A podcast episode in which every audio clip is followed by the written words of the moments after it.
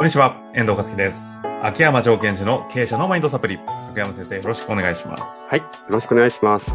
さて、今週も行きたいと思いますが、秋山先生、最近はどんないかがお過ごしですか？最近ですね、ちょっとこう生活が少し乱れてるんですよ、うん、おマインドの乱れ生活の乱れはマインドの乱れなのかな。絶対そうでしょう。ちょっとあの食生活とか、はい、あのまあ運動するタイミングとか時間帯とか、あとは瞑想とか食生活、それを一応こう定期的にやってるんですが、まあ簡単に言うと食べ過ぎみたいな。ああ、まあ私のイメージはね、何度もちょ、 ちょこちょこ紹介してますが、うん、あの秋山先生、実はジャンクフード疑惑ありますからね。いやいやいや、この間の時もそれすごい言ってましたよね。丸の、うん、言ってました福岡で飲んだ時か。でもね、ジャンクフードはね、結構かなり減りました。本当ですか？ラビオリにポテト、フライドポテトに、うん、なんかアジフライ頼むイメージですよ。いやいやいやいやいや。ずいぶん減ったし、もうお家でポテトチップス食べないの、はい、いや、すげえ食べてるイメージあるの。気づいて横見たらポテチ食ってるみたいな。えで乱れてて、はい。で、それがですね、やっぱり出てくるんですね。吹き出ます。体に口内炎が結構、あ、口内炎、うん、大きく出てですね。はいはいはい。やっぱり面白いなと思いますね。ちゃんとそこがえっと乱れてるっていうところが体のどこかとかに出てくるっていうのは本当になんて面白いですよね。仕組みという意味では。うん、だとすると、それはまあ警告というかお知らせなので、まあ戻していくということを今やっていまして。え、すっごいさ、深い話じゃないんですね。こう潜在的になんかこのマインドの動向が、実は乱れてたことに気づいたときに、口内炎だったんだよとかじゃなくて、単純に生活乱れて、口内炎できてたって話。いやいやいや、深い話ですよ。深い話。いやいや、マインドですよ。絶対マインドじゃないし。なるほど。まあ、乱れてたと。で、治ってきたんですか？治ってきたんですけどね。やっぱりそれでも体を動かそうと思ってですね、はいはい、今、あの、今日、よっか連続で稽古に行ってるんです。合気道。合気道。黒帯おじさん。もう手がこんな感じ。やば。痛くて。あざだらけじゃないですか。あの、決め技っていう関節を決める技があって、あの、ちょっとこの間組んだ人が外国の方で、うん。ひゃくきゅうじゅっセンチとかある人、横幅もあって、ね、空手のフルコンだったら殺されますね。その人にギュって掴まれて、はい、あ、握力でそんななんですか？今手見てるんですけど、真っ赤ですよね。はい、で、ほら、一応私は、ね、初段だけども、初段って一番ペーペーの段じゃないですか。で、その方はまだ段を取ってないんですね。あ、そうすると、これで効いてますか？うん、効いてませんみたいな。嘘、めっちゃ痛いの。痛い痛い。あ、そうか、聞いてないけど力的には、そうなんです。技としては技だけども、もうなんていうのか、力的には効いちゃってるんです。そういうことね。合気道じゃないやつですね。単なる喧嘩になってると。いや、喧嘩ではないですけどね、握力で、はい、まあそれ体を動かしつつ、まあ、心の乱れを整えてる、はい、代わりにだいたい口内炎が治ってきたのにあざが増えてきたという外傷の方に行ってるんですね。そうです。まあそんな心の乱れている秋山先生に質問がありますので。ちょっと待って、えー、心の乱れて私に質問していいのかなちょっと乱れる回答になるかもしれませんけど、はい、ご了承いただきながら、はい、えー、ご紹介させてください。今日はですね、えー、リユース業、買取販売をやっているマーケティングのにじゅうごさいの方からご質問をいただきました。いきたいと思います。プライドが高く、何事に対してもできない理由を探してしまうノーマンがいます。イエスに対してノーマンっていうんですかね。その方は自分の意見を否定されることを嫌い、自分の意見が通らない場合は著しく仕事のパフォーマンスが落ちます。こういった年上部下へのマネジメントのポイントを教えてください。褒めても天狗になって仕事がおろそかになり、間違いを指摘すればやる気がなくなり、パフォーマンスが落ちてしまうため悩んでいます、うんという。はい、ありがとうございます。イエスマンって映画見たことあります？はい。ああ、あのジム・キャリーのやつで、はいはい、見てないな。なんか、全部にイエスって言うと人生が好転しますよっていう映画なんですが。そこだけ聞くとペラペラの映画ですね。そうそうそうそう。結構ね、でも面白いですよ。で、その時にノーマンってことが出てくるんですよ。うん、で、このイエスマンの団体があって、ちょっと宗教チックな。はいはいはい、そこに入っちゃうんですね、主人公が。あ、なるほど。イエスマン教。教に入っちゃうんですよ。うん、で、ちょっと、ノーみたいなこと言うと、周りのそのメンバーからノーマン、ノーマン、ノーマンです。えー、ってか絶対そこから来てますね、この質問。そこから来てると思いますね。うん、はい。で、えっと、ここでのポイントをまずふたつっていうかね、まず自分の意見を否定されるのを嫌うっていうことが一つあるじゃないですか。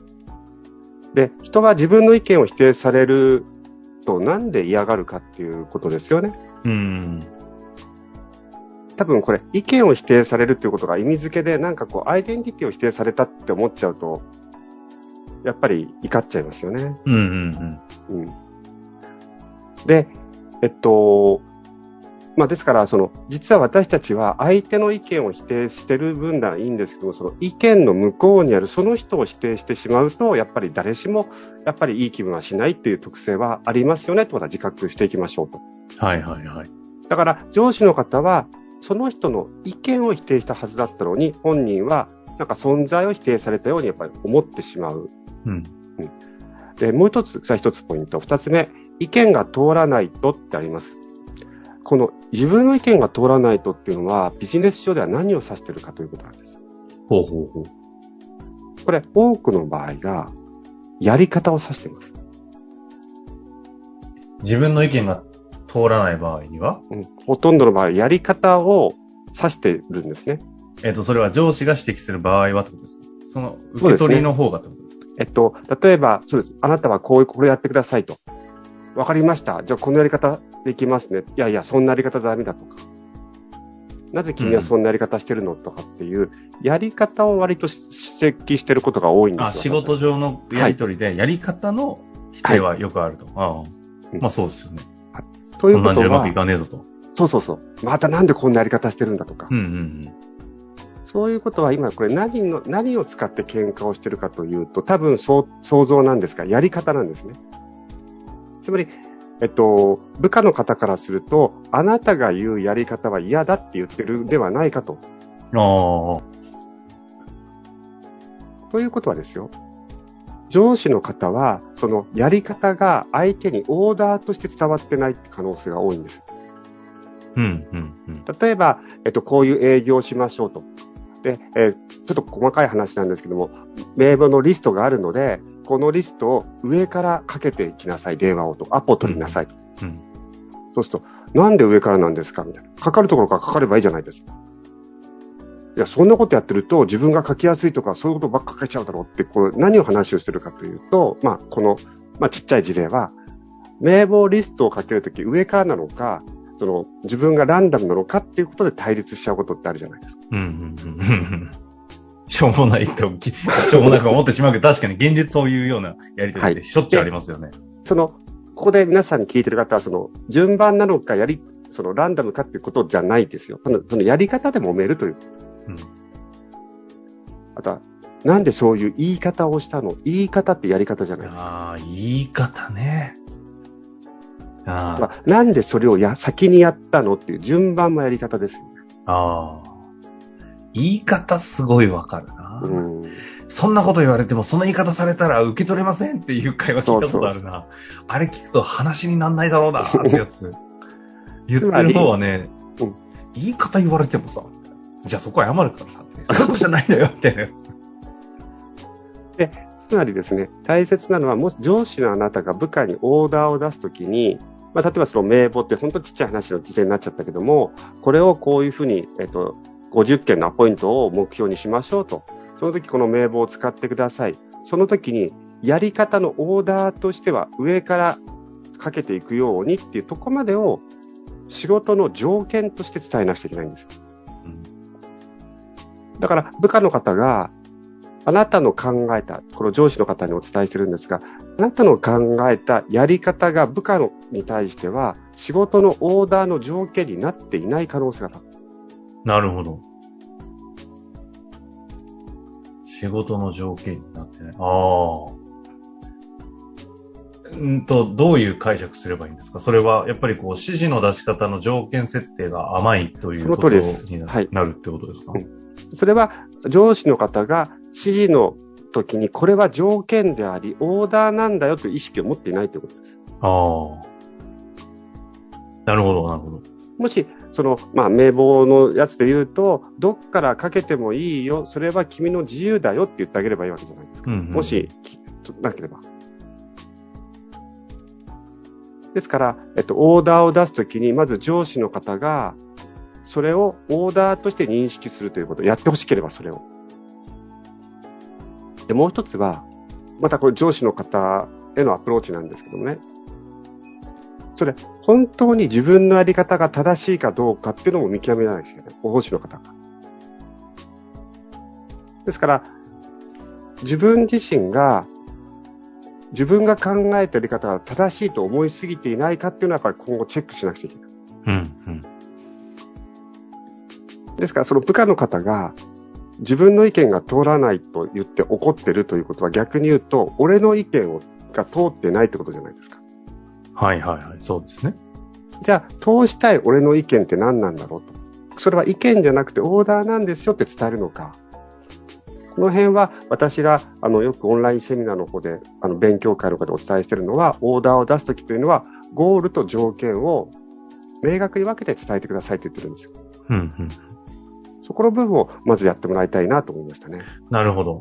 なテクニックとしてという受け取りでもいいのかもしれませんけど、まあ、ゴールと条件設定の指示の出し方の細かさだったり解像度がちょっと荒かったりずれてたり、うん、ちゃんとセットできてないのかもしれないぞというところを 見, な、ね、見直すといいかもしれないということですね、はい。えー、最後になんですけど な, なんでこの文章からそこなんじゃないかっていうふうに推察されたんですか。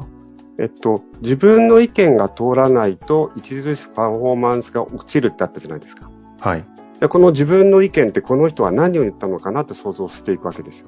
うんうんうん。そうきっとそんなやり方じゃ嫌ですとか僕のこんなやり方させてくださいとかなんでいちいち俺のやり方に検知つけるんですかというやり方の会話をされてるんではないのかなと。なるほどなるほ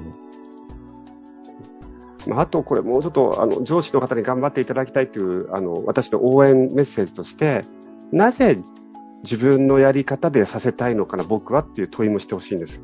自分にってことですねまずは。はい。でそのやり方の方が正しいと思ってるとか経験上うまくいくと思ってるならばそこは自信を持って言わなくちゃいけない。でも私たちっていうのははいわかりましたそのやり方できますって言うとなんか喜んじゃうじゃないですか、うんうんうん、なんかあ俺って認められてるとかあとは慕われてるとか。なるほど。ついつい私たちは自分のやり方をそのまま受け入れてる人くれる人を好きになっちゃうのでああ逆にそうじゃない人嫌いになっちゃう。でも今後やっぱり部下の方の得意なやり方っていうのも見極めていく必要があるのでその感情的になってしまうっていうのこの質問者の方はとてもよくわかるんですけどもまずはご自身のオーダーの出し方をもう一度再チェックしてもらいたいなと思いますね。なるほどですね。ゴールと条件をしっかりとできているのかというのを見直すということとともに、うん、もう一個さらに踏み込んで確認するポイントがあるとするとそのやり方になんでそのやり方がいいと思っているかを自分に問うというのも合わせてやるといいんじゃないかということですね、はい、ぜひ一度チャレンジしてみていただいた上でまた何かあり、あればぜひご質問お待ちしておりますということで今日のところ終わりたいと思います。秋山先生ありがとうございました。ありがとうございました。本日の番組はいかがでしたか？番組では秋山城賢治への質問を受け付けております。ウェブ検索で秋山城と入力し、検索結果に出てくるオフィシャルウェブサイトにアクセス。その中のポッドキャストのバナーから質問フォームにご入力ください。また、オフィシャルウェブサイトでは無料メルマガも配信中です。ぜひ遊びに来てくださいね。